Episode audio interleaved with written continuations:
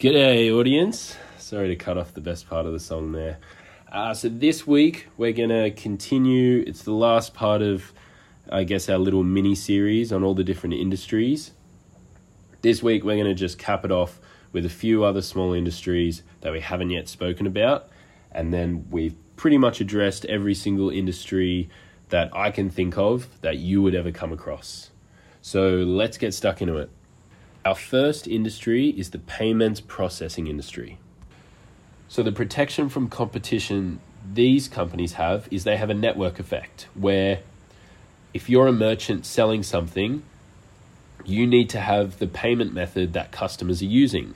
And if you're a customer and you want to buy stuff, you need to have the payment method that merchants or sellers are using. And so it creates this network effect where everyone joins a couple of payments processing merchant companies, I guess. And so the two that you should think about when it comes to card payments is Visa and MasterCard. They're literally the only two dominators. And then when it comes to online payments, it's PayPal. So these companies are huge hugely profitable and that's because they essentially take a cut of every single transaction that they process, which if you think about all the payments made on a Visa or a MasterCard, while they only take a small percentage cut, the sheer number, the sheer volume, the total number of payments that goes through these companies every day is so big that it leads to really big sales and profits for these companies. Now, unfortunately, at the moment, all these companies are expensive because COVID has accelerated the shift from cash to card and online. So just wait for a pullback in these stocks if you're interested in them. To value them, it's really easy. You do a discounted cash flow analysis and you look. So if I was to value PayPal, I would go, okay, 16 PayPal is the dominator, it's going to continue to dominate. Currently, only 16% of sales are done online in the US out of all the sales made. I predict that it's going to get to 80% in the future, or even 90% if you think. And so then that means, you know, PayPal's sales will increase fivefold over the next 10 years as we go to pretty much entirely online. And I'd put that number into my discounted cash flow analysis and see what I get. Same goes for Visa and MasterCard. I'd go, okay, 50% of all payments in the US and developed countries are done on card and 50% are done on cash. I think that's going to turn into 100%. So the sales of Visa and MasterCard should double over the next 10 years. Plug those numbers in and see what you get. The next industry I wanted to mention is the gambling industry. Now, the protection from competition here is brand, but it's a pretty weak brand. If you think about all the sports betting brands we have in Australia, you've got Sportsbet, Ladbrokes, blah, blah, blah, blah, blah. And the brand, no one's really that loyal to their brand. Now, the reason I'm bringing this industry up at the moment is because in the US, there's a lot of hype in this space. It's probably the second most hyped industry at the moment after electric vehicles. And that's because sports gambling used to be illegal in the US up until two years ago. The country that has legal guns only legalized sports betting two years ago. And essentially, what this has done is the fed, it, it, was federal law, so it was federally illegal to gamble on sports. It was illegal for online casinos. It was illegal for a whole bunch of things. And then two years ago, they got rid of the federal law, which means that it's now up to each state to decide if it's legal or not. So each state, and what we're seeing is that states are really open to this idea of legalizing sports betting and online casinos, etc. And that's because gambling is huge tax benefits for the state. And so, especially now since COVID, where a lot of states are needing money, they're finding that legalizing gambling is a pretty innocent way to get more money for the state. And so, we're seeing a lot of growth in gambling in the US, in online casinos and sports betting and this is creating heaps of investor hype because you can just imagine how big the gambling market in the US would be. Uh, so to value these companies, I would do a discounted cash flow analysis, look at the expected growth of the US gambling market, and plug those numbers in. But just note that each gambling market is slightly different. So online casinos are different to sports betting, which are different to lotteries. The two companies which I recommended, I think two weeks ago, are NeoGames, which is providing the software technology for states to have to run lotteries, and the second one is Flutter, which is essentially in the US at the moment. There's two big sports betting companies going toe to toe, and it's DraftKings and FanDuel. They're pretty much head to head, but the reason I like Flutter is because Flutter has the ex- also is a UK company that also owns Paddy Power in the UK and Betfair and Sportsbet in Australia. So they've already gone on and dominated two other developed countries' sports betting, whereas DraftKings is brand new. And so my kind of thesis, I guess, is that they'll be able to use their expertise and experience to go into the US and dominate it. And then even if they don't absolutely crush it, the valuation isn't as absurd as that of DraftKings. So it's a bit of a win-win. So on the note of DraftKings, I would highly avoid that it is ridiculously valued and pretty much prices in them going on to absolutely dominate the sports betting industry.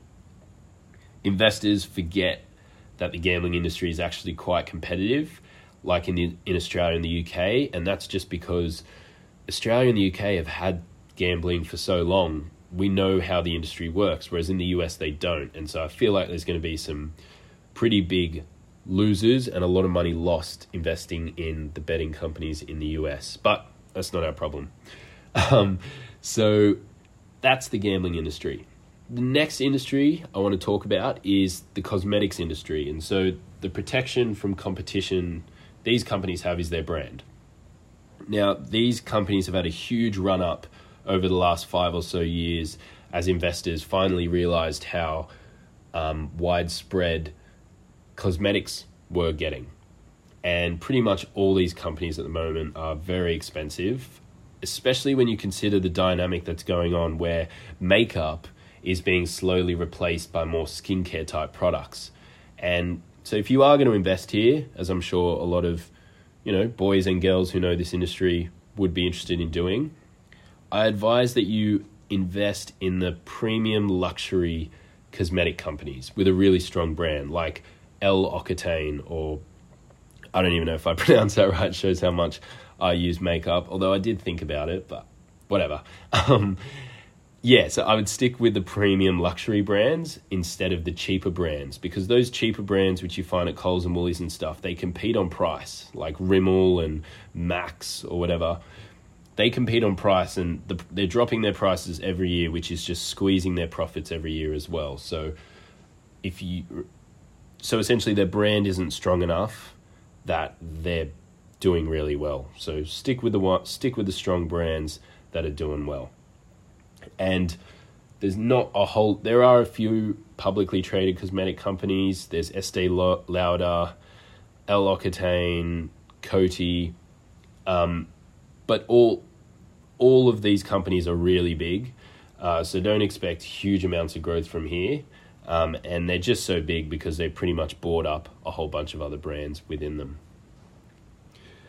The second last industry we're going to talk about is the household and personal products industry, which is so boring. Um, so, their protection from competition is their brand. And what I'm talking about here are things like toilet paper, paper towels, washing detergent, tampons, whatever. And all these companies in this space, as I'm sure you can imagine, are really established, really dominant brands. So don't expect a whole lot of growth. Um, a lot, a lot of these brands are owned by just a few companies, so they're already massive. There may be opportunities to get them on the cheap um, when the cost of raw materials increases. So I remember a couple of years ago, there was a sharp increase in paper pulp or tree pulp, and that caused a lot of these stocks to get hurt pretty badly. But other than that, you're not going to see a lot of opportunities to get them on the cheap, and you're not going to see a lot of growth either. Um, another issue with this industry is that there's a rise in private label brands, whereby supermarket companies like Coles or Woolies are offering their own brand of these items for a lot cheaper, and that could steal sales away from these established players. The last industry we're going to talk about, I know it's been quite a lot, is just the food and drink industry. Um, their protection from competition is their brand. Um, companies like Coca Cola, Monster Beverage, Kewpie. Yes, Kewpie Mayo is a, is a publicly traded company. Um, love it. A strong so in this industry, a strong brand can become hugely pos- popular. Okay, a, a, a good, essentially, a good product can become popular all over the developed world really quickly. And in the meantime, investors are laughing. So, unfortunately, there isn't a lot of opportunities other than, well, not unfortunately, actually. Essentially, what I'm trying to say is the rise of health, there's a massive rise in healthy food and drink brands like Beyond Meat and I don't even know any others, not really my cup of tea. Um, but this huge rise in healthy brands is causing um, is, is is a lot. It spells a lot of opportunity. So keep your eye out, keep your eyes peeled in the supermarket. Um, and the reason for that is because the big established brands are really not. They're really they're reacting really slowly. P- companies like Nestle or Kellogg's, they they pretty much refuse to ad- adapt to change and this is a continuously recurring theme. It's it's actually remarkable and it's called the disruptor effect where you get a new young company with a new idea coming into an industry and they're just completely ignored by the big established players that they're competing with. And those big established players never take them seriously until it's way too late. And the best examples of this are what Netflix did to cable TV and what Uber did to taxis. They they they're growing in the background and then they reach a point where they just completely destroy the existing players and it's because the management team, the people running these big established companies, they're outdated and they're super arrogant every single time and I'm so glad when they eat shit. It's it's it's actually hilarious. Um, so yeah, if the food and drink industry, they have really big profit margins. They can grow really fast if it's a good brand that's widely adopted. And the best opportunities you'll find for this is in like the health snack food kind of area. So just keep your eyes out in the at your local Coles or Woolies or IGA, whatever floats your boat. Um, so that does it for this week. But before we go, I've got two potential ideas for you guys to have a look at. Uh, they're both on the Australian Stock Exchange, which I'm sure some of you will be happy about. Uh, the first is Jumbo Interactive. Uh, they essentially they have the rights to sell online lottery tickets in Australia. Last year, there were only 26% of lottery tickets were sold online. I think that in 10 years' time, once all the older generation um, kind of die, I guess. Geez, that sounds bad. Um, we're going to have the people who are going to be buying lotteries are going to be more younger people who don't want to go into a news agency every time they want to throw their money down the drain. So I think that 26% in, in countries like Scandinavia, where their online lottery business is very developed, they have 50% of their lottery tickets sold online. So I think that in 10 years' time, the choice is up to you, but I think in 10 years' time, we'll be looking at at least 50% of online lottery tickets being sold online, if not more. And that would mean Jumbo Interactive sales would double from here. And when you plug that into your discounted cash flow analysis, you'll see that Jumbo is worth 12 bucks a share. It's currently at about 13. That's pretty pretty pretty close in today's environment where everything's at least double over what you'd get plugging the numbers into your discounted cash flow analysis.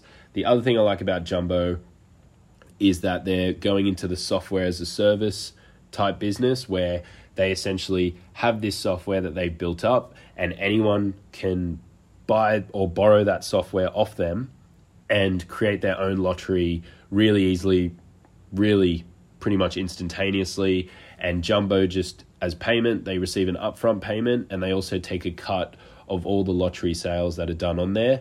Jumbo is actually quite ahead of the curve worldwide in this domain, and so there's a lot of opportunity in that.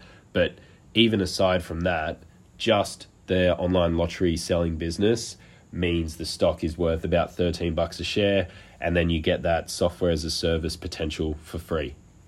The other business that's a good opportunity is McPherson's. Um, they own a lot of household brands like Swisspers, Manicare, Lady Jane, and those are very stable kind of household product brands. But then on top of that, they've also got this skincare segment called Dr. LeWinn, which is doing really, really well in China. Um, the stock has been absolutely smashed. It was at something like near three dollars. Now it's at about a dollar thirty, and that stock collapse was purely because they didn't sell as much of their Dr. LeWinn stuff in China as they originally thought. The stock is dead cheap overall. I think, despite that short term hiccup in their sales in China, I think the long term trajectory is still there. And again, I think the stock is so cheap that you can't really lose in this situation. It's on a free cash flow multiple of about eight, which in this environment is crazy cheap. And then chuck in the fact that that Dr. LeWinn brand is not only growing in China, but it's also growing in Australia. And I think there's a lot of potential upside. And worst case scenario, you don't lose money. Maybe you only gain a little bit. Have a look at it, decide for yourself. So that's it for this week. Just going on our disclosure statements. I am not your financial professional. I don't know your financial situation. So please don't take what we talk on this show as anything other than entertainment and education purposes. If you're going to make big financial decisions or you don't know what to do, please seek a professional financial advisor. That does it for this week. I'll see you guys later. Bye.